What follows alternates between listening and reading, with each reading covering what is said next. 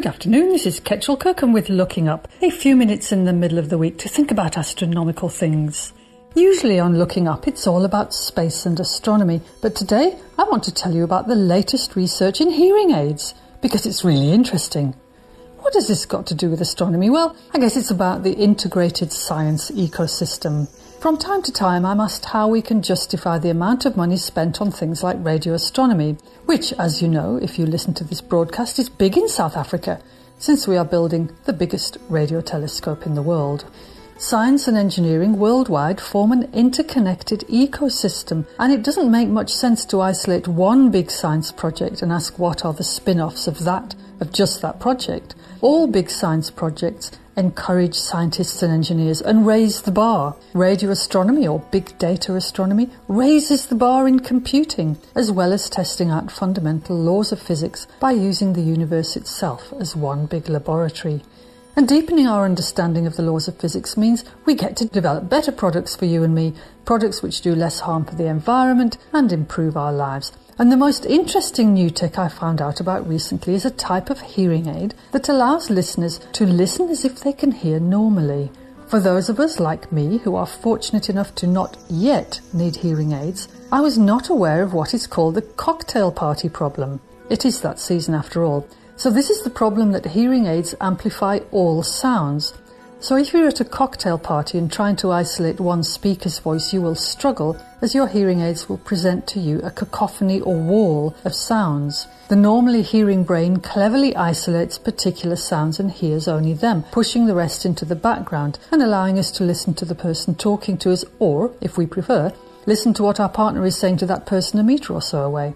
We all have selective hearing just as our eyes selectively focus, except if you are hearing impaired, then you will cease to have this function, and if you wear a hearing aid, all sounds are equally boosted.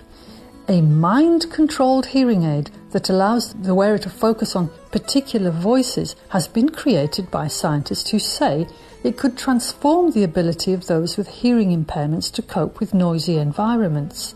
The device mimics the brain's natural ability to single out and amplify one voice against background conversation. How does it work? The hearing aid first uses an algorithm to automatically separate the voices of multiple speakers. It then compares those audio tracks to the brain activity of the listener. The device compares the audio of each speaker to the brain waves of the person wearing the hearing aid. The speaker whose voice pattern most closely matches the listener's brain waves is amplified over the others, allowing them to effortlessly tune into that person.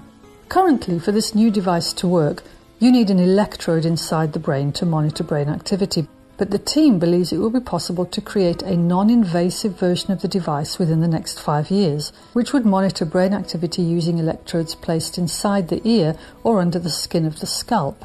In order to create this sort of technology requires an enormous amount of science and engineering knowledge, which comes from all sectors, and much of this knowledge will build on known laws of fundamental physics, which is what modern astronomical telescopes are partly designed to test and extend. So there's the general link with hearing aids and big data astronomy, but there are probably more specific links if I knew more about the design of these hearing aids. When this selective hearing aid will be publicly available, I don't know, and hopefully in time for when I will need them, and indeed many Fine Music Radio listeners.